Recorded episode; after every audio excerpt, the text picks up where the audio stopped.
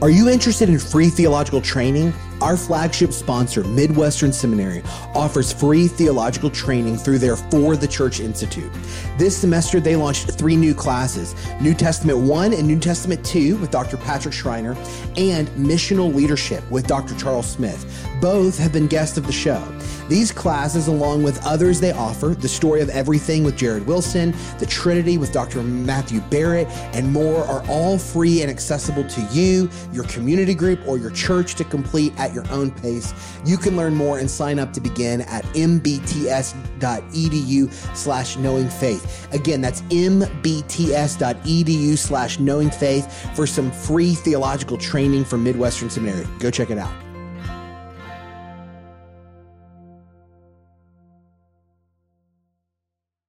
You're listening to Knowing Faith, a podcast of Training the Church.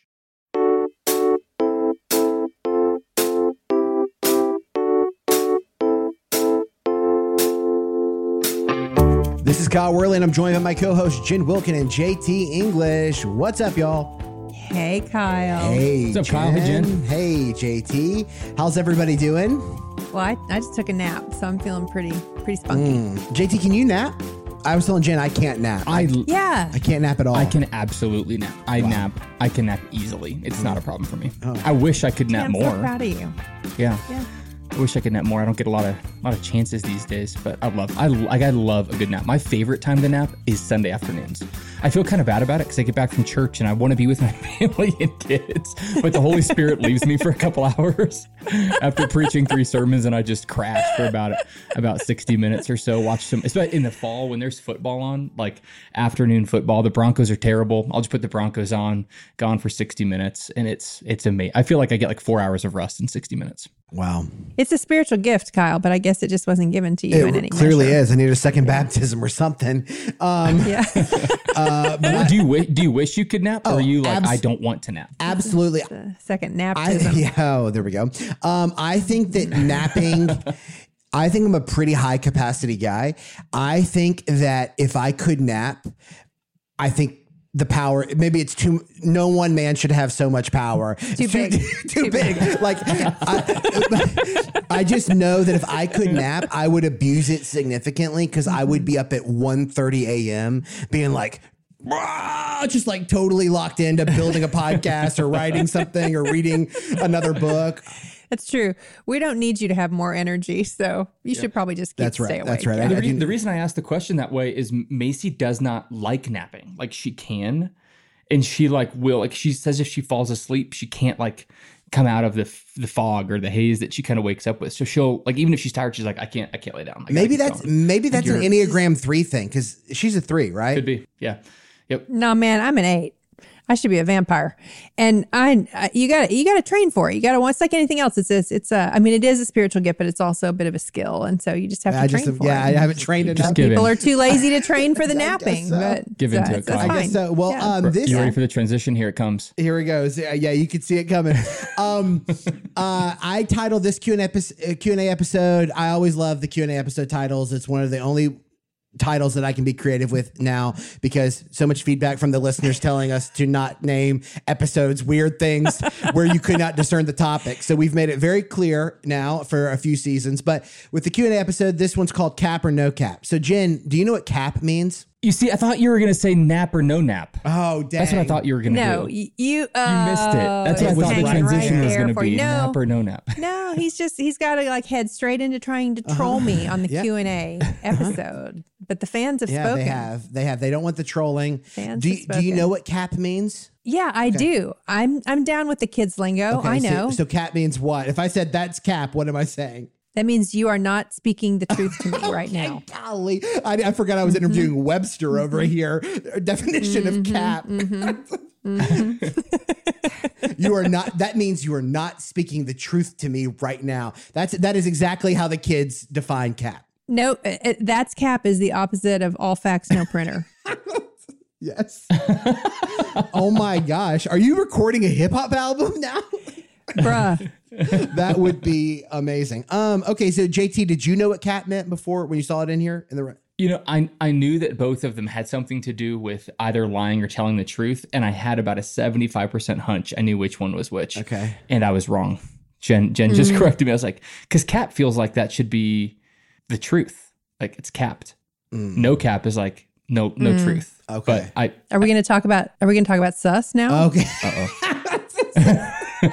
uh, what is su- I don't know that I know what sus means. That means suspicious. Yeah, I knew- I know that, Likely Kyle. not Oh, true. Okay. Sus. All right. Yeah. I think I, maybe I knew that. Okay. Yeah. Do you if you if Maybe I knew that. if Thomas came up to you and you said Thomas that's Cap, your son Thomas would should- not know. You should teach him that because Thomas would be great at invoking Cap and no Cap. He's a little yeah, he would. he's be. a great lie detector. He's a little.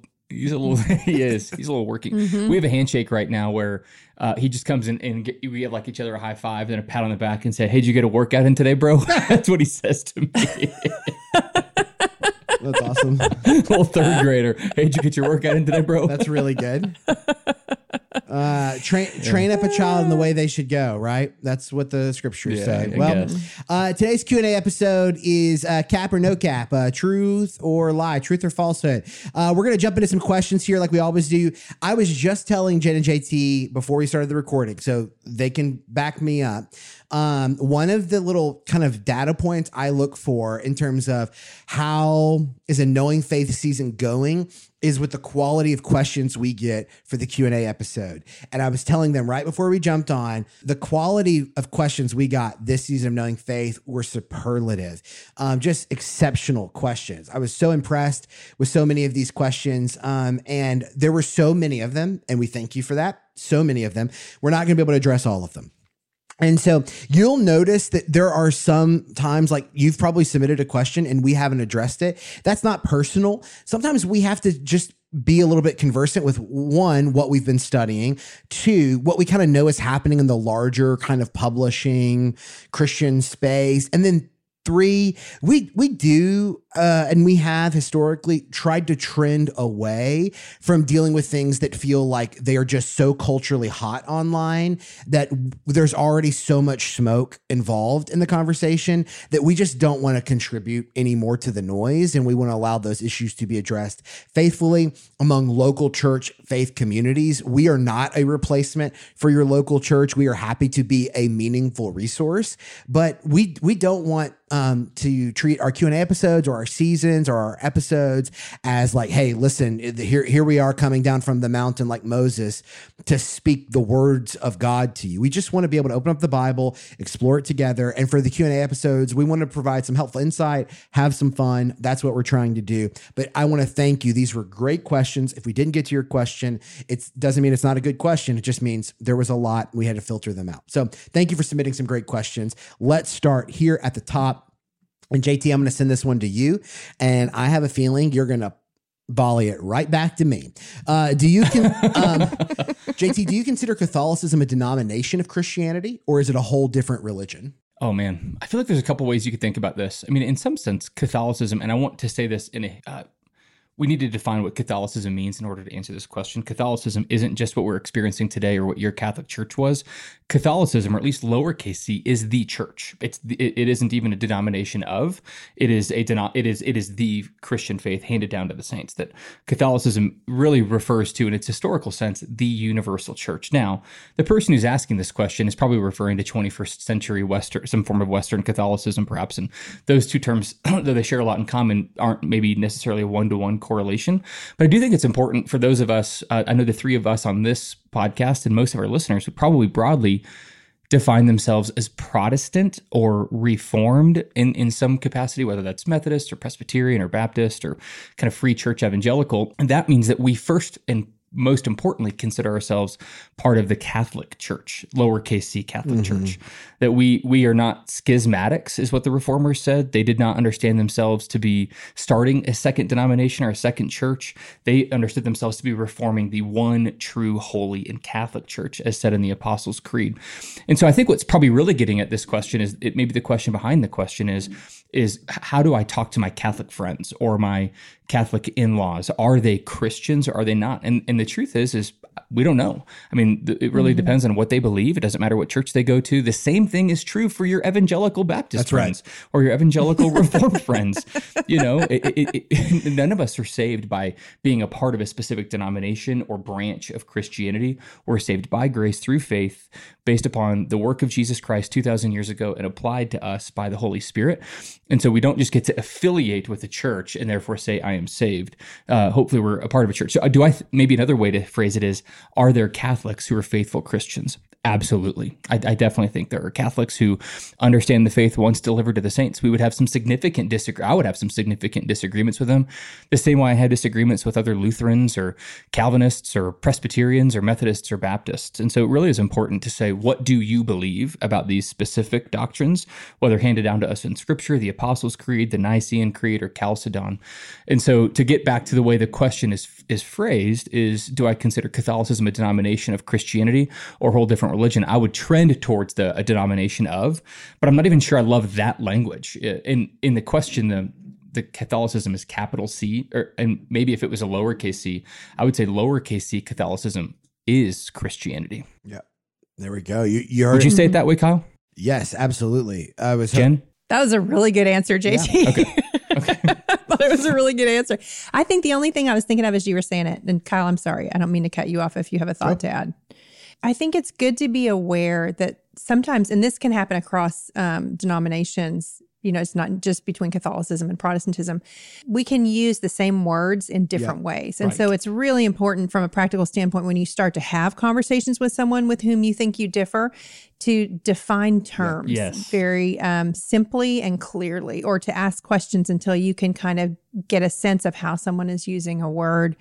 And then, you know, I, I think JT's answer showed this a lot, but like to come from a place of charitability, um, because that's how dialogue continues. And dialogue is the path toward finding what you share so that you can, you know, maybe get to a better sense of where you That's differ. right. I mean, mm-hmm. I, I, would ask a Catholic friend, family member, neighbor, coworker, whatever, if you were having a, some questions or just you you had the space to have some discussion about their faith and your faith, I'd ask questions like, "Who do you believe God is? Mm-hmm. What do mm-hmm. really? What do right. you believe about Jesus? What do you believe mm-hmm. about the Bible? Like these would be mm-hmm. do uh, what do you believe about man and humanity? Mm-hmm. Uh, what do do you do we do we need forgiveness of sins? Like those kinds mm-hmm. of questions. If the question is like like Catholicism affirms what I would believe is the ru- rule of faith, the essentials of the Christian faith, as summarized in the Ecumenical Creed, specifically Apostles, Nicene Creed, and Chalcedon. To me, that's the bare minimum. That's the threshold. You you deviate from that, or you sink beneath that, or you try to run around that, then now you're abandoning something that is absolutely essential for faithful Christian belief. But just subscribing, like if you just check yes to those questions on the quiz, that's not all that Christian salvation is. Christian salvation isn't just assent, cognitive assent and agreement with the right things. It, there's affection from a new heart and there's allegiance with a whole life. It's all of those things together. Mm-hmm. So I, I, think you can find faithful Christians among Baptists, Presbyterians, Methodists, Pentecostals, Catholics, Anglicans, or the Orthodox Church, and all the other ones I'm not mentioning there are denominations or there are groups, religions, I would say, that would consider themselves denominations of Christianity that aren't. Catholicism is just not one of those. Well, and I think in all of these conversations, you can find that you're shadowboxing yeah. with what happened to someone by yes. someone who's in your own faith tradition or what happened to them within their own faith tradition. And so that's why a lot of the questions can be also things like, well, tell me what you think yes. I believe. Like, give me a sense of where you think I land so that I can kind of see where, you know, where the, where the distance is between um, where we are or what you think I believe. And, uh, and also tell me about your experience of being a part of your faith. Like I, if there's one thing I've learned in these conversations through the years, and I still don't know it as well as I should, like it still is not top of mind like it should be when I enter into these conversations, it's ask, don't yeah. tell. Like wait, wait, wait, wait, wait. Ask more questions, ask more questions, ask more questions, and be a good listener so that when the time comes for you to start sharing your your side of the story, so to speak, you know exactly who you're talking to. And you know exactly, or you have a much better sense of how to handle that conversation from a more pastoral place than, a, um, oh, I have some good information to give you. That's great. Can I maybe just say one one last thing that I, I agree with everything you guys said too, but we're recording this a couple days after Reformation Day, so we wouldn't be good Protestants if we weren't maybe highlighting some of this because there is there is distinction here, and I and I yeah Kyle I, I'm not sure that I I think I, I agree with you I think 99 percent of what you said, but I would want to highlight some of the topics that bubble up in the Reformation that are highlighted. The reformers though didn't succinctly say it this way, but we could summarize some of their teaching through the five solas that that uh, we are saved by grace alone, through faith alone, in Christ alone. We know that through the scripture alone, and it's for God's glory alone. So if you're having a conversation with a Catholic friend, hopefully you you guys agree about Nicaea and Chalcedon and the Apostles' Creed. Your conversation points probably are really going to dwell around What's the relationship between tradition and history and scripture? Yep. Protestants and Catholics have some slight disagreements about that. They have a big disagreement about how do we receive God's grace and how do we become participants mm-hmm. in salvation? Is it through the way that Aquinas taught, receiving treasures in heaven through participation of the sacrament, or is it by grace through faith, simply by believing uh, in, in the gospel? So there are some still key sticking points that would go beyond theology proper uh, like Trinitarianism or uh, Christology as, as, handled in the first few centuries, that I would still encourage our Protestant and Reformed, uh, Reformed-ish friends to say, yeah, w- uh, what do you believe about these? Like Jen was just saying, where where do we land on these issues? Would be some distinguishing features. That's good. Good, good, good. All right. Uh, it's a 30 minute answer to the first question. How long yep. is this one? I think because we've all seen the second one and we're avoiding it. Let's see. Let's see what happens oh, well, now. Jen, well, what you just asked me. Ask me the question. you want me to ask you the ask question? Ask me the next question. Kyle, what what do you what do you tell your daughter about Santa? Well, Jen, this might sound familiar to you because I think we stole it from you. Maybe we didn't, but I think we did. Uh, but what we tell our daughter about Santa, what we have told our daughter about Santa is there is a surprise about Santa. When you discover what the surprise about Santa is, tell us. And this year, last year, she was very close to the surprise about Santa. Very close, mm-hmm. so close, I was tempted to just ruin the surprise about Santa last year, but I did mm-hmm. not. But this year, all the pieces came together, and my daughter now knows the surprise about Santa. Kyle, I appreciate how careful you're being with this because we do have listeners who are yeah. younger. And so I do appreciate that you're taking a lot yeah. of care with the surprise about Santa. And now time. that she knows the surprise about Santa, we can talk through some of the really cool stories that about the history of that surprise and that story and uh, it's been a lot of fun so we've had a great time this year and i actually think it opens up some unique pathways to generosity uh, when you get to mind mm-hmm. the story and the history of santa uh, and saint nick so mm-hmm. that's what we do um, and i'm pretty sure i stole that from jen right, Jen? Did I steal that from you? yeah, there's a. We can probably link. We I think we have before. We can link to the article again in the show notes, and it was written years ago. I wrote it years ago. So parents, there's new terminology that we are careful to use now. You'll notice that Kyle said surprise. I believe that the article I wrote is called secret or uses the term secret, and I would not use that term now. So read it with uh, discernment. I would say surprise as well. I thought that was a lovely addition that Kyle made to the doctrine of Santa, so Thank to speak. Uh, okay. Uh, I just disagree wholeheartedly. uh, here I stand. I can do no other. That's JT. This is his. This is his. Uh, his diet of Worms uh, moment for the Lutherans out there. This is he he plants his flag on the real ground. opportunity to teach your kids something important about Santa. that you guys are both missing in catechizing and discipling your kids. Yeah, perfect. Thank Saint Nicholas at the council uh-huh. Uh-huh. taught Ho ho ho homoousios. Do you confess the consubstantiality of the Son and the Father? That's uh, that's the real thing that Santa stands for. There we go. Uh, ancient Christian Christology. That's, you guys are talking about presents and gifts. That's true. Re- I'm just over here trying to teach about the real Saint Nick. I never have. I never miss an opportunity to instill materialism yeah, in no my doubt. child. You know, and I mean, consumerism like, if you can get it. Get both of them. Consumerism. Get both yeah, of them. Yeah, big fan of both of those. Um, yeah. All right, JT. Are there any? Now I'm gonna give this one to Jen. All right, Jen. Are there any dangers in? Uh, That's good. Get this gets one to her. He's been a penalized. Are there any, any dangers in using imagination for comprehending the Bible? And notice comprehension language there, right? Yeah, I love that. Yes, absolutely. I think that, you know, as with any conversation, you want to think about where both ditches are. And that's how we should think about using our imagination when we're comprehending the Bible. In some cases, we have um, gone too far one direction and forbidden ourselves from speculating. I would, I would say speculating would be a, a, a different way that I would say this. In other words, wondering mm-hmm. a little about what might be going on.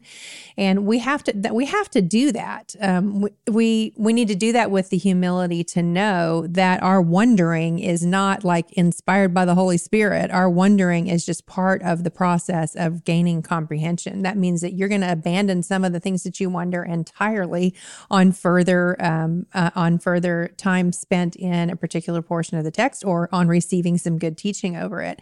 But sort of going, I wonder, mm-hmm. is an important part of getting close to comprehension.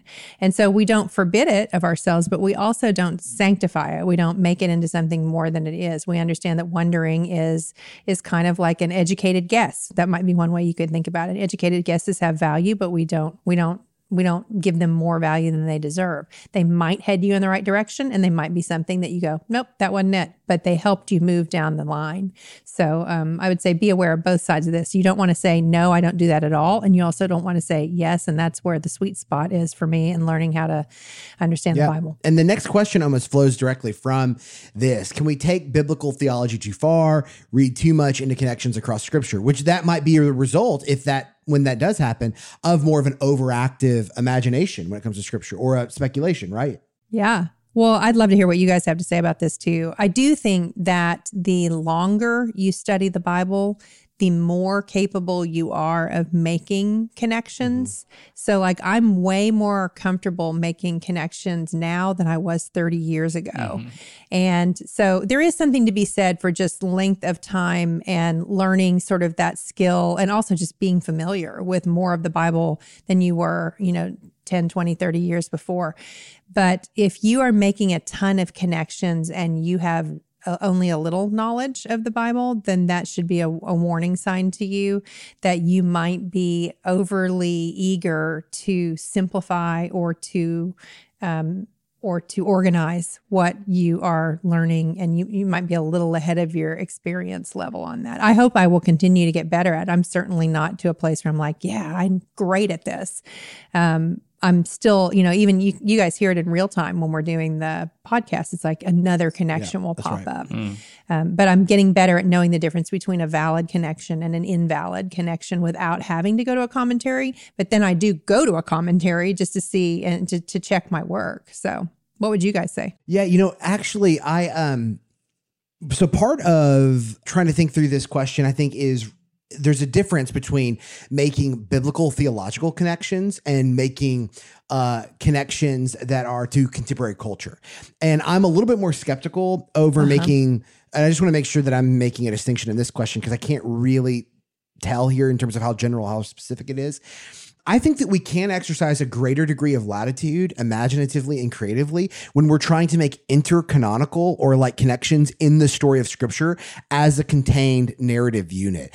I, I think that that we can have a greater degree of latitude. Ex- we, explain contained narrative unit. I mean, like the whole story of the Bible, Genesis to Revelation. If you're okay. trying to connect something in Genesis to Revelation, I think you have more latitude and freedom there than if you're trying to connect something mm-hmm. from the world of like Jacob's dreams to your dreams last night like yes. that to me is like well hold, hold on like you making a connection to dream or apocalyptic imagery within the actual bible i think you have more freedom than going well you know in jacob's uh, ladder dream that uh, that helps me to interpret my dream that I had last night. I'd go, well, you should doubt that connection a lot more than maybe the connection being made within the story of the Bible itself. So I would just say, I think you can exercise a greater degree of latitude, freedom, what I might call canonical imagination and creativity. Canonical being that for the canon of the Bible, the the, the books of the Bible as a unit together when you're treating it as connections within the flow of the story itself. Once you start trying to jump from uh, kind of more personal, relevant details, like somebody might do something like this. Um, you hear this sometimes in health wealth specifically, but it's out there broader than that. I'm going to claim this promise for uh, that was given to the Israelites. I'm going to claim the language of that promise for some some sort of business plan that I'm articulating today. I, I'd go, well, you probably shouldn't do that. And I don't think that's a lack of creativity. I think that's just a lack of ability to read the Bible mostly. So those are my thoughts on that. JT, anything to add on that one? Maybe, maybe just a quick comment. I mean, there, there's two. I think the two ditches language can be helpful, but even thinking about the two authors of Scripture can help us think about this. Mm-hmm. That's why I asked you mm-hmm. about what you meant by contained narrative unit, because there are some people.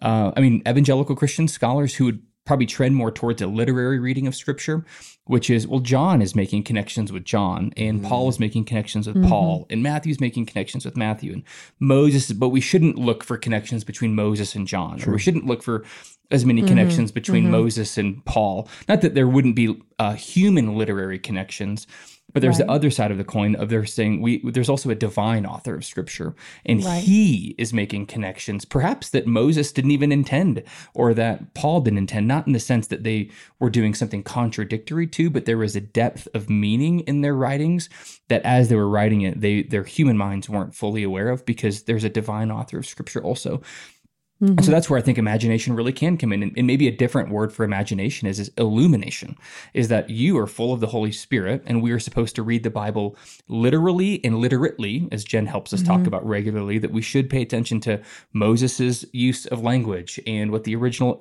uh, audience would have heard. That matters a lot but we also need to pay attention to and the holy spirit was also who who was inspiring moses was also inspiring matthew mark luke john yeah. paul james mm-hmm. to to make connections and so for example when you see the word light used in the pentateuch mm-hmm. there could be a connection mm-hmm. to the way that john is using light and not yes. probably there is even if the human mm-hmm. author wasn't aware of the depth of meaning that they were communicating and that allows us to not just read the bible imaginatively but for the purpose of illumination that our hearts and minds mm-hmm. would be illumined to see the connections that the holy spirit intends for us to see. That's right. Mm-hmm. It's good. We live in a possession and money obsessed culture. But what does the Bible say about generosity? In his new book, A Short Guide to Gospel Generosity, author Nathan Harris shows us that the answer to our obsession with possessions is turning to the gospel, because only in the gospel can we find the type of life transformation that enables us to turn our focus from ourselves and back to others, to give generously, and to follow in the way of Christ.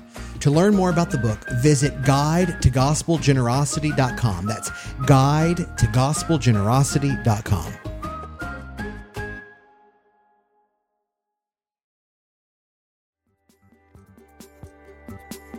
The CSB Life Counsel Bible provides biblical counsel and practical wisdom for pastors, ministry leaders, counselors, parents, couples, and any individual seeking practical wisdom through the application of God's Word.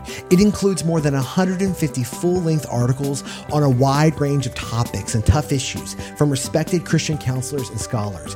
Visit CSBLifeCounselBible.com to get your copy today. Visit CSBLifeCounselBible.com to get your copy today.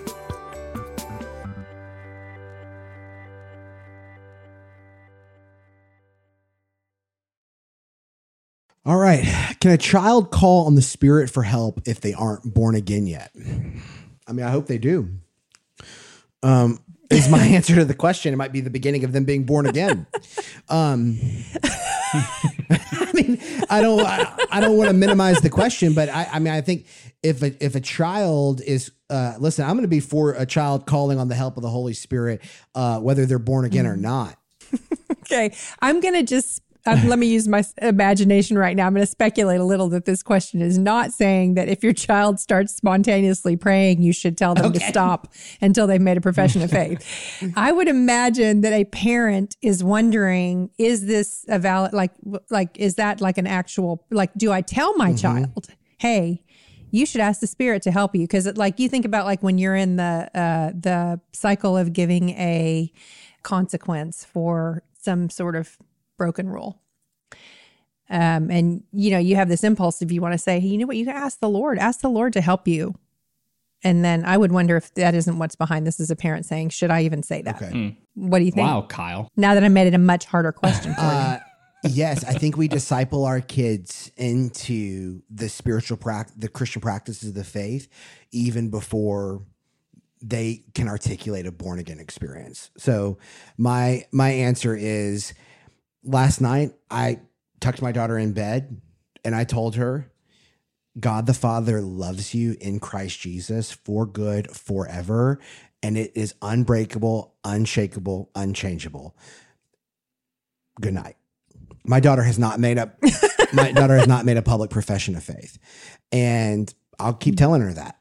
And I will trust the spirit to do the spirit's job, which is not my job, which is at the appropriate and right time to bring conviction of sin that, uh, and to gift the fruits of uh, faith and repentance. Uh, and I believe that I'm hoping and believing that one day she will experience a conversion. Uh, that, that work of conversion isn't mine. The work of discipleship is within my stewardship. The work of conversion is not. So, yes, I would. You might as well baptize her, Kyle. I, listen, on Sunday, ask ask You're so rude. ask me on the twelfth day of every month, such a and I think about it. Um, but yeah, so JT is a troll.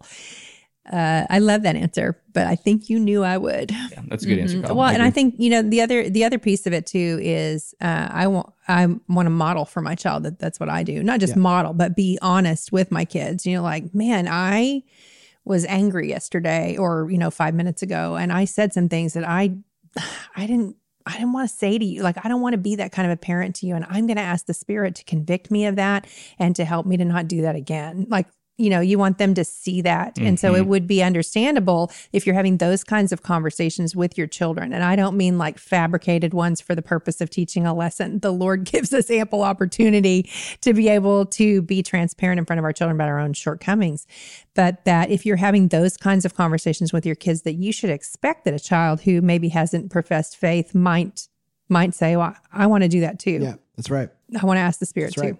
So, Uh, what happens? Okay, JT, this one's for you. Um, what happens to those who never hear of Jesus Christ? Why would God not let anyone hear of Jesus Christ? Not let everyone hear of Jesus Christ. you guys get the Santa question, and I get this one. That's how. yeah, okay, okay. I see how this works. I am being penalized for something. Um, this is a, this is a good question, and and again, I think it's important to talk about what we said a few minutes ago. Is there's usually a question behind the question. This could be an unbelieving child or an unbelieving spouse or in-law, and so we don't want to just think about these things theologically, but pastorally. And the, the most important thing that we can think about when asking questions about salvation is referring back to the nature and character of God. It's just so good for us to remind ourselves that God is good and that God is loving and merciful and just and uh, full of compassion for people. And so there's there's really good news when we just remind ourselves of the nature, character of God, His attributes, who He is. Um, it's important also. I actually had this conversation last night at the Storyline Institute. I was called over to a table of a group of women, all 60 plus, and it's the table that every single week is we've been in church for 50 years. Why has nobody told us this before? They're just a really sweet, sweet table. And they just always call me over. Hey, we're not sure we understand this yet. And this is a question that they were asking because one of them has an unbelieving spouse and they're wondering, uh, why, why is God not saving? Why, how come, what's going to happen? And there's just, there's a real sense of, uh, this isn't a theoretical question for them in their mind. It's a guttural question for the person that I've given my life to. I'm not sure they know Jesus, and I'm not sure I'll spend with eternity with them. So, whether that's the person who asked this question or those of you who are just hearing this question, and that's true for you, God is so kind, merciful, and gracious. If you get anxiety around this question, just refer back to the goodness of God and His uh, character and His nature. It's also important for us to remind ourselves that we bring some, at least me, I bring some sensibilities to this question that I think Jen and Kyle would share, and most of our listeners would share. We do have some international uh, people who listen to this podcast, but most of us are 21st century uh, kind of modernistic, postmodern Western Christians, and we have some specific understandings around what is just and what is fair and what's right that aren't necessarily true to the biblical text. That, that again, we bring to bear to the text. That doesn't mean that they're not right for us to understand in either soci- social senses or political senses. It just means they're not derived from the Bible. They're derived from a political vision of what the good life is. Um, so, for example, one of the things that we can often forget is that there is no one good who deserves to hear the gospel. Mm. That can be hard for us to hear, but we can tend to think that for it to really be just and fair, everybody's on an equal playing field, or we could say an equitable playing field, and everybody's given the same opportunities to respond to the gospel. And that's not the biblical worldview. The biblical worldview is that all of us, every single one of us, sinned in Adam. And because of that sin and because of our rebellion, we're supposed to return to dust and to experience separation from God forever. That is a just penalty. That isn't God being overbearing. That isn't God being overly judgmental. It is to say that we rebelled against our Creator. And the good news of the gospel is not that God is fair, but that God is gracious. And we have got to nail that into our heads that the gospel is not a gospel of fairness. It's actually, in some sense, I don't want to overstate it, but it's a gospel of of inequality. You don't want equality. You want grace. Equality mm-hmm. means we all spend eternity away from God because of our rebellion, not because of God's judgment, but because of our rebellion and his just judgment of our rebellion. That being said, for those who never hear of Jesus, they die in their sins and they'll spend eternity away from God. Jesus says there is no one good, no, not one. Romans chapter 1 says that God's invisible attributes have been clearly uh, perceived by those who haven't heard the gospel and they still rebel against him. Now, what this should do for us is rather than move us away from things like prayer and evangelism, it should push us further into things like prayer and evangelism because there are over 2 billion people alive right now who have never had access to the gospel of Jesus. Not hmm. because they didn't want it, not because they neglected it or denied it, but just because they haven't heard it. And apart from hearing this good news, they are in Adam. And we want them to be in Christ. And so that's why we need to be parts of churches that plant churches, that send missionaries, that pray for world evangelization, uh, evangelization that share the gospel indiscriminately with their neighbors in the nation so that all people might come to a saving knowledge of Jesus Christ. It's good, man. That's really good. Mm-hmm. Thank you, JT. Okay, here's one for us to have a little fun together on. By the way, what do you guys think about Santa? uh, well played, well played, well played. Um, okay, if you could convince the other two of something, what would it be and why? If you could convince the other two of something, what would it be and why? Jen? The first and second Samuel are so great. They're so great, guys. They were really good books. They were meaningful. They changed our lives. Whew. Yeah, I'm. I'm gonna. Yeah, you know what? Honestly, I I need that because our spring curriculum for Bible is the historical books, and my daughter, she was like, uh, she was like, Dad, uh, which of these is your favorite book? And I wanted to be honest with her and be like, none of them, none, none of them, sweetie. No, you're terrible. I lied to her. I told her Joshua, but whatever. Uh, so yes, I wish you could convince me. I'm gonna need it. I'm gonna need it. Um, okay, so that's a good one. JT, what do you got? I really don't want to say this. I just can't think of anything else. Okay. That that God is a Trinity before the New Testament, and that mm, I don't know, maybe Jesus is in the Old Testament. oh, we never said he wasn't it's in the Old true. Testament. Um, uh-huh. Okay. said he wasn't hiding behind every angelic I, I, appearance. I really hope. I was really hoping you were going to say not hiding behind every rock, and I would say you're right. He is the rock. JT, I'm in, you know, I'm going through Revelation, and every time we hit another angel, I'm like, yep, and there's another angel that's not Jesus. Yep, and there's another one that's not Jesus. Are they the angel of the Lord, though? Oh, it's okay. it's a, it's a testament it's a testament to my purity of heart. The one that Joshua says led them in the wilderness. okay, we we hit the on button. It's a, yeah, it's, it's you yeah, you asked. I didn't. I did. It's true, and it's a testament to my purity of heart that I was sitting here wondering, like, huh, I really wonder what he's going to say. I really did not think. I, I was like, huh? I wonder. After all I this wonder what he. I, I wonder was like, I mind. really don't want to talk. I so I mm-hmm. didn't want to say it. I was like, I saw this question. I was like, I I got to think of something else. I just haven't thought of something Wow. else. Okay. Well, But yeah. I would be so satisfied if you both came to me one day and said, you know what, JT, we believe the Bible now. That's good. Can we get can we go back to that question about taking biblical Yes. theology beyond what it's supposed to go? I think we need to. I think we need to. Mm-hmm. what do you got, I don't Kyle? think mine. what do you want to Oh, fix fix gosh, about mine's us? not nearly as funny um, uh, as the two of y'all's. Uh, I uh, and I don't even think that it's something you guys need to be convinced of. It's just something that I love that I always try to bring in. Um, but I think probably just like the value of contemporary philosophy, of just like I love that stuff. And I, I I can see you guys are you're willing to let me have my say when I do bring it up, but we like yeah, there's a little a bit little. of like, yeah, okay, man. Like, just like for Jen, it's like just get back to the Bible, Kyle, and for JT, it's just like like just get back to the doctrine, and I get- and I appreciate it. no, JT probably knows what you're talking about. I'm over here going, these are these are waters I can't step into because I know I'm of yesterday and I know nothing. So that's me thinking, oh look, I'm gonna be out of the conversation for the next Yeah, five minutes. That that's probably it. If if I got a text message from you guys one day that was like, "Hey, I was thinking about reading Plato's Republic. Would you guys would you read that with me?"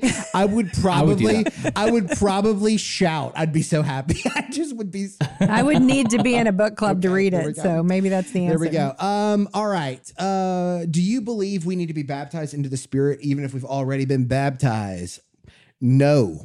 Uh, that's no. No. JT, do you believe we need to be I baptized in the thought, I Spirit? thought I thought Jen was like, mm, yeah. that would have that that would No, I I don't mean to sound that sounded dismissive. I don't I would have changed. I would have changed my answer of what I want to convince you of. Yeah. no. Yeah, Um, no. I, no- I don't think any of us believe this. Uh, no, I, I don't think. None of us believe this. That does not mean there aren't faithful Christians who do believe such a thing. It's just to say we do not believe there is a second baptism necessary for the reception or the filling of the Holy Spirit. And I want to make sure that I'm clear that we don't believe that there's a second baptism necessary for the reception of the Holy Spirit. We also don't believe there's a second baptism required for the filling or the fullness of the Holy Spirit. So mm-hmm. that both of those things we would see, and you might look at Acts and go, hey, but it does look like a couple of these guys were baptized again. And we would say those are hinge uh, descriptive passages in Acts. They are not prescriptive. You'll notice in the pastoral epistles, there is simply no mention at all of a second mm-hmm. baptism. And it's the kind of thing that seems like it definitely would have come up in some of the letters. The reason that it didn't is because there isn't a second baptism of the Holy Spirit. There was a mm-hmm. first baptism of Christ, and those who were baptized prior to that had received the baptism of John. They they were it, it- they did not know that the Christ had come in the fulfillment and what he had done and the resurrection and the sending of the Spirit. These were all things they did not know. So what you're seeing there, I believe, is the gospel call going out uh, awakening those who were God fearers who had heard the first part of the story and not the second part of the story. And those baptisms should be equated with their experience of salvation in Christ. Yeah, I, we were, we're studying Ephesians at the church right now, and everybody was trolling me because I posted something I about that. that. and they were like, "You said Ephesians was dumb." I it's in the Bible, and um, That, that you 4, said it, or that Ephesians? Yeah, N- no, yeah. So Ephesians four four, there is one body and one spirit, just as you were called to the one hope that belongs to your call, one Lord, one faith, one baptism, one God and Father of all, who is over all and through all and in all. I was thinking about that, and I was thinking about how one of the major things that Paul is dealing with in the New Testament epistles is the the circumcision party. And in many ways, the demand to have Christians circumcised is a similar thing to someone saying that you need a second baptism. In other words, there's some second level of your faith to be unlocked. And so the more I learned about just the the circumcision party and the way that they were articulating their why, it was like, man, this feels a lot like all of the other measures that we say you have to do X, Y, or Z in, in order to be a, a true, a full Christian. Yeah, that's good. So for what that's Thank worth. you, Jen. I just quoted Ephesians, everybody. So just It- back off, it is in okay? the Bible. Have you studied Um, Colossians, Jen?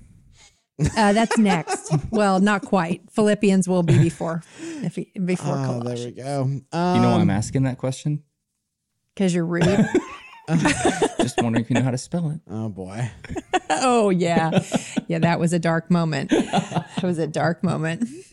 I, I, JT called me out in a typo in a in an Instagram story, which is you know like once it's out there, you're just done. So I was like, well, There it is. It's just there for there it is, everybody to Having been somebody who failed your Bible literacy quiz the first time, it did feel get worse It it did feel time. a little bit like, oh, uh, at least at least she doesn't know how to spell Colossians.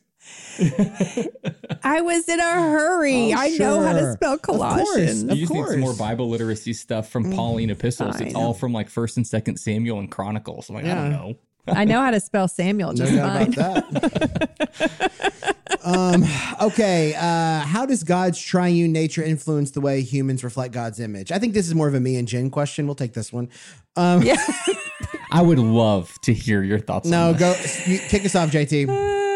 You know, I on if I'm honest, I don't know. Like I, I I don't know that I've. I mean, uh, certainly that we're relational, but that's kind of the the lowest hanging fruit. There's been some theologians who have said uh, God being Father, Son, and Spirit makes us uh, kind of. Um, oh gosh, I'm, I'm spacing on the word. right now. Tri- Tripartite. yeah, is, the tri- word I think, you're is it looking for. I think, but I think it's trichotomy. Is the- Trichotomy is the yeah, definition. it yeah, and it's that we are body, soul, and spirit, and that mm-hmm. there's definition there. I'm not a trichotomist. I'm a dichotomist in the sense that we're just simply material and immaterial. So I wouldn't take it that far. I think the simplest w- way that we could talk about it is that we're inherently relational beings, meant to enjoy relationship with God and relationship with other image bearers through the one image bearer, Jesus, and that that's how we best bear God's image and bear relationship with one another. Uh, but that's kind of low hanging fruit in terms of, and I also wouldn't want to over torque that. The reason I kind of shy away from saying it that way is there's, there is something called social Trinitarianism, which I think overemphasizes the relational aspect of God's triune nature, that we can then kind of over torque into what we think it means to be relational beings as well. But that doesn't mean we don't want to at least say at the basis that God is relational, therefore we get to be relational beings also. That's right. Um, all right, another fun one here. Uh, how would you all describe each other? Huh. I'm not sure whether to duck or get ready for an embrace.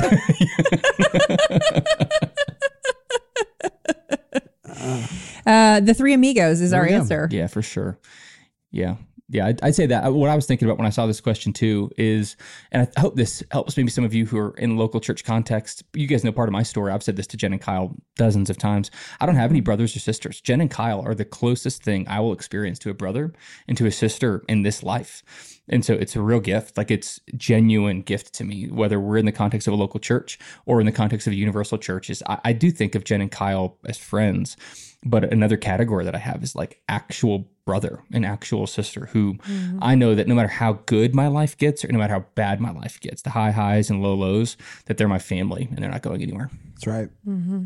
Yeah, and I think I, I, so. I feel the same way, and like I was thinking about how like oh, I, I still I look forward to when we're getting ready to mm-hmm. record. Yes.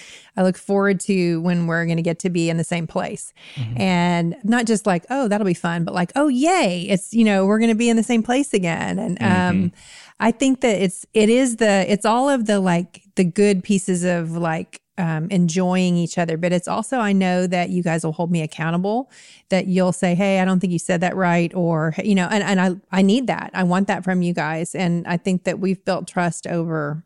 Gosh, I mean, it's what has it been eight years now with each other that is that is very similar. I think to family relationships where you where you're like, oh yes, this relationship will bear this conversation. Um, both both the positive ones and the ones that might be just more of a like, hey, we need to have a, a careful conversation, and we don't have a ton of those, but but when they need to be had, I feel like we're able to have them, and, and our friendships aren't at stake.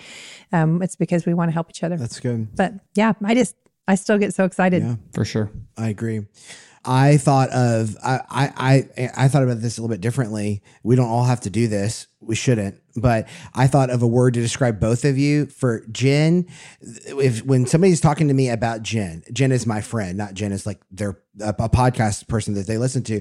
But the first word I think of uh, when I think of you, Jen, is wise. It's the first word Mhm. Oh, uniformly. Um, if somebody was like, "Hey, somebody describe your friend Jen," I'd be like, "Oh, Jen's wise." That's where I'd start.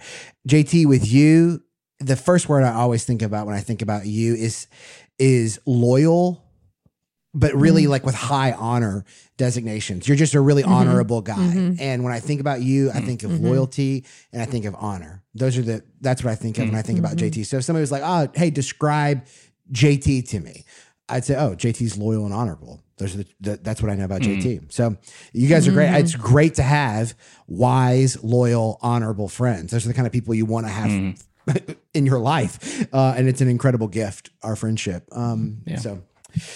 Gosh, if I'd gotten the run sheet sooner, I probably would have thought of two words for you Oh, it's too. okay. It's okay. I'm. I. I the, the the I know the first word that came to mind for both of you guys for me cannot be mentioned on air. So No, I thought you would say I was sassy. I figured that'd be the first thing you'd say. So I'll go. I'll no, take that- wise. That that's- sounds great. that- that's definitely in my top five. um, and and uh, annoying is in my top five for another one. another one of our of the three amigos. So, uh, okay, uh, what has God been teaching you lately, JT? What do you think God's been teaching you lately? Yeah, I actually had a long conversation last night with Macy about this and a couple of our elders a couple days ago of just like, you know, I came to Storyline three and a half years ago and uh, it was a very different church then, not better or worse, just different. We were walking through COVID that summer of 2020. It just required some really unique um, skill sets. Uh, not that I, not that other people don't have them, but like it required certain energy and attention for me to take care of certain things. And we're not in that season now. We're we're growing pretty fast. And I got here, we had a staff of eight. We now have a staff of over thirty. We had about five hundred people in attendance at our high highs after COVID. We have about two thousand, almost twenty five hundred with if you include kids. In just three years. So we've experienced a lot of growth. And for those of you who've been in churches that are fast growing, that's beautiful. Like there's really great things. It feels like the Holy Spirit's doing something at our church. It also comes with a lot of challenges. And one of those challenges mm-hmm. specifically has been my job changing regularly. like what I'm I was doing social media. I was I was literally in line at Qdoba doing Canva three years ago, posting social media for Storyline. and I don't have to do that anymore. And what it really has been is moving from if, if you're familiar with some uh, different organizations use different language, but moving from somebody who's the integrator to somebody who's kind of more the visionary, kind of the leader of something. And that's been a big challenge for me because, as you guys know, I like being the workhorse. I kind of like being the mm-hmm. give me a bunch mm-hmm. of tasks. I can go fight battles and get a bunch of stuff done. I like the control that I feel when I'm when I'm when I'm doing that. And now I'm really having to learn how do I empower my team? How do I encourage them, stay present with them, and allow them to be kind of the ones who are integrating in the workhorses of the organization well, I get to kind of celebrate them and really be the person who casts vision and preaches and teaches and really is trying to set the trajectory of the church. That's I've never had to do that before. I've always gotten to do that in the midst of organizations, never as the head of one. And I would say even the fir- first three years of Storyline, I didn't have to do that. And so just over the last few weeks, I've empowered some team members, given some promotions to say, you, you're my executive pastor and you're doing this and you're the executive director of this and you're doing this. And those were things that a year ago I was doing. So uh, if I was, if I was th- thinking about that in theological terms, it's really d- uh, God is teaching me to trust my team, and God is teaching me to trust Him as He's developing some new skill sets in me, uh, and also to be the the kind of leader who's also going to take it on the chin when his team uh, makes mistakes. That's that's what part of leadership is, and also celebrates them when they get it right, uh, and, and honors them when they get it right. So. Um, it's it's a lot of fun. I mean, I, that sound. I hope that didn't sound down. Like it, I'm really excited about the challenge. It's just something I've never really had to do before. hmm It was really fun when we were all in the same place recently, and your team members were just like, "Oh, he's the best. He's the best boss." I'm like, "I know. I worked for him. I know he is." But like, they could have said, you know, they could have been like, "Well, you know," and no one. I mean, they were all. I mean, they could have, uh, and it was just fun to see. It was fun to see. We have that such a good team at Storyline. They Yeah. work so hard. Yeah, they love the. Lord. We're a very young team. If you look at our team, it's like we look like Mm-hmm. a youth group that just came back from like a mission trip in Mexico or something like that. Uh, but they're eager, they're learning, they're humble, they love the Lord, they're keeping their head down, Mm. and it's an honor to to lead them. That's excellent. Uh, I think uh, for me, the lesson has been trust. That I that that feels like so cliche. Truthfully, it does. It feels like, well, of course, right? Isn't the Lord always teaching and inviting us into trust? But it's been trust. Um, and and patience in that and just waiting on the Lord. Um, I'm a kind of guy who wants what God's going to do in 50 years in five months. That's the kind of guy I, I am. I am just like, Lord, I I want to see it all happen, and um, I'm prone to living, loving, and leading that way. And the invitation of the Lord over and over again has just been uh, trust, trust me with your life, trust me with the plans, trust me with this church that um, I've called you to plant. And um, yeah, so it's been it's been trust. I've been uh, one of the mm. verses that we were memorizing in our Bible curriculum this fall with Lydia is the verse that I can remember as the first verse I memorized with my father, which is Proverbs 3, 5 through 6. Trust in the Lord with all your heart. Lean not on your own understanding. Uh, and all your ways acknowledge him, and he will make mm. your path straight. Uh, and it was just a really mm. interesting mm. time to be, that kind of came, we didn't know that was in the curriculum. It just was the verse that we've been memorizing as a part of the fall. And uh, it's timely, providential in many, many ways. So, mm. Jen? Uh, what I'm going to say may not be the peppiest answer, but I I feel like I'm learning um, about the preciousness of all life at like uh, every stage of life. and um, you know, you guys know I lost my mom uh, almost two years ago, and she was 80, so it wasn't like it was a you know an out a loss out of season. Although you know I didn't expect to lose her then, and I do think that put me into an appropriate season of reflection just around um, her latter years and, and the quality of life that she had. And um, I think I'd, I'd thought a whole lot about, um, you know, beginning of life being uh, being significant and um, you know the whole uh, whole life pro life ethic I think has become increasingly sharpened in my view and I'm reading some things about aging and I, it may just sound like I'm having an existential crisis and want to process my own aging and I'm, I don't think it's not not that, but that's not the main emphasis I'm feeling. It's a it's a thought exercise that I feel like is really important to have just based on the idea of um, redeeming the time and teaching us to number our days rightly. And so I've just been reflecting a lot, just sitting and thinking about it. And, um, and, you know, a lot of that is in the context of my in laws live a block and a half away, and I love that they're so nearby. Like having proximity to the elderly is is shaping my experience of midlife in some really good ways and it's shaping my younger children's uh, experience of life to have those relationships too. So i'm doing a lot of reflecting on just how we help one another to inhabit the phase of life that we're in to anticipate the one that is next and to help those who are coming along behind. It's good. Thank you Jen well, these have been some great questions. Thank you so much. Thank you for listening to Knowing Faith. Um, we love the Knowing Faith audience. We think they're the best audience in Christian podcasting.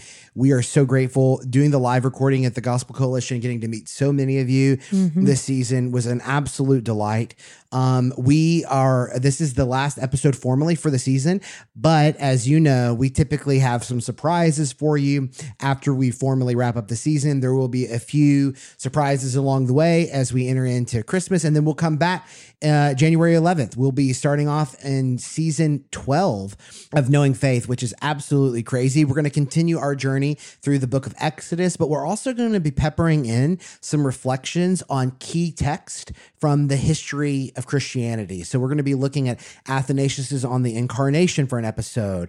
We're going to look at Chesterton's orthodoxy, A.W. Pink's The Attributes of God. So we're kind of each one of us has kind of picked one or two that we really, really enjoy and have learned a lot from. And we're going to scatter those in throughout the episodes as we continue to explore the story of Exodus and the ripples, both before and beyond the book of uh, Exodus itself. We're really excited to get to continue to do that. You can find Knowing Faith on Instagram, Facebook, and Twitter, but you know that already.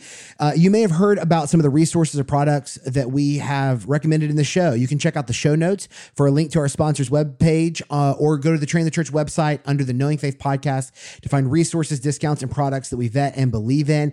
I do want to point you to the 10ofthose.com partnership that we have. Uh, we recommend a lot of books on knowing faith, and we have across the seasons, which now there's been 11 of them.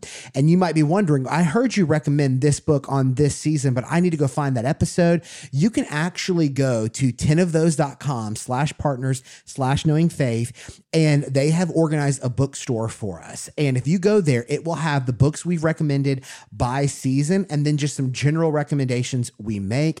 There are some wonderful wonderful books over there. We would encourage you to go check that out. That's 10ofthose.com slash partners slash knowing faith. If you want to find out how you can help make our growing family of podcasts possible, you can go to trainthechurch.com slash support. There is some benefits there for people that help support us. There's a newsletter you can subscribe to. There's also some access to ad free and early episodes, along with some other surprise and special drops as well. Uh, if you are not aware, we have some sister shows I'd love to point you to. If you've missed this season of Tiny Theologians and you have young kiddos, you have really missed out. It is a wonderful, wonderful podcast that Amy Kate Gannett and her team have been running. Uh, it is a story driven exploration of the key doctrines of God uh, and attributes of God. So go check out Tiny Theologians wherever you get your podcast. Check out Family Discipleship Podcast, or go check out Starting Place with Elizabeth Woodson, where she's trying to take the things we explore on this podcast and try to reduce them down to a little bit more discipleship 101 kind of approaches. So if you have a young Christian in your family or in the life of your church, or if you're discipling a young believer, Starting Place with Elizabeth Woodson is a wonderful resource for them to have as they continue the journey of following Christ in discipleship. Thank you for listening to Faith. We hope you've enjoyed the discussion this season. Grace and peace.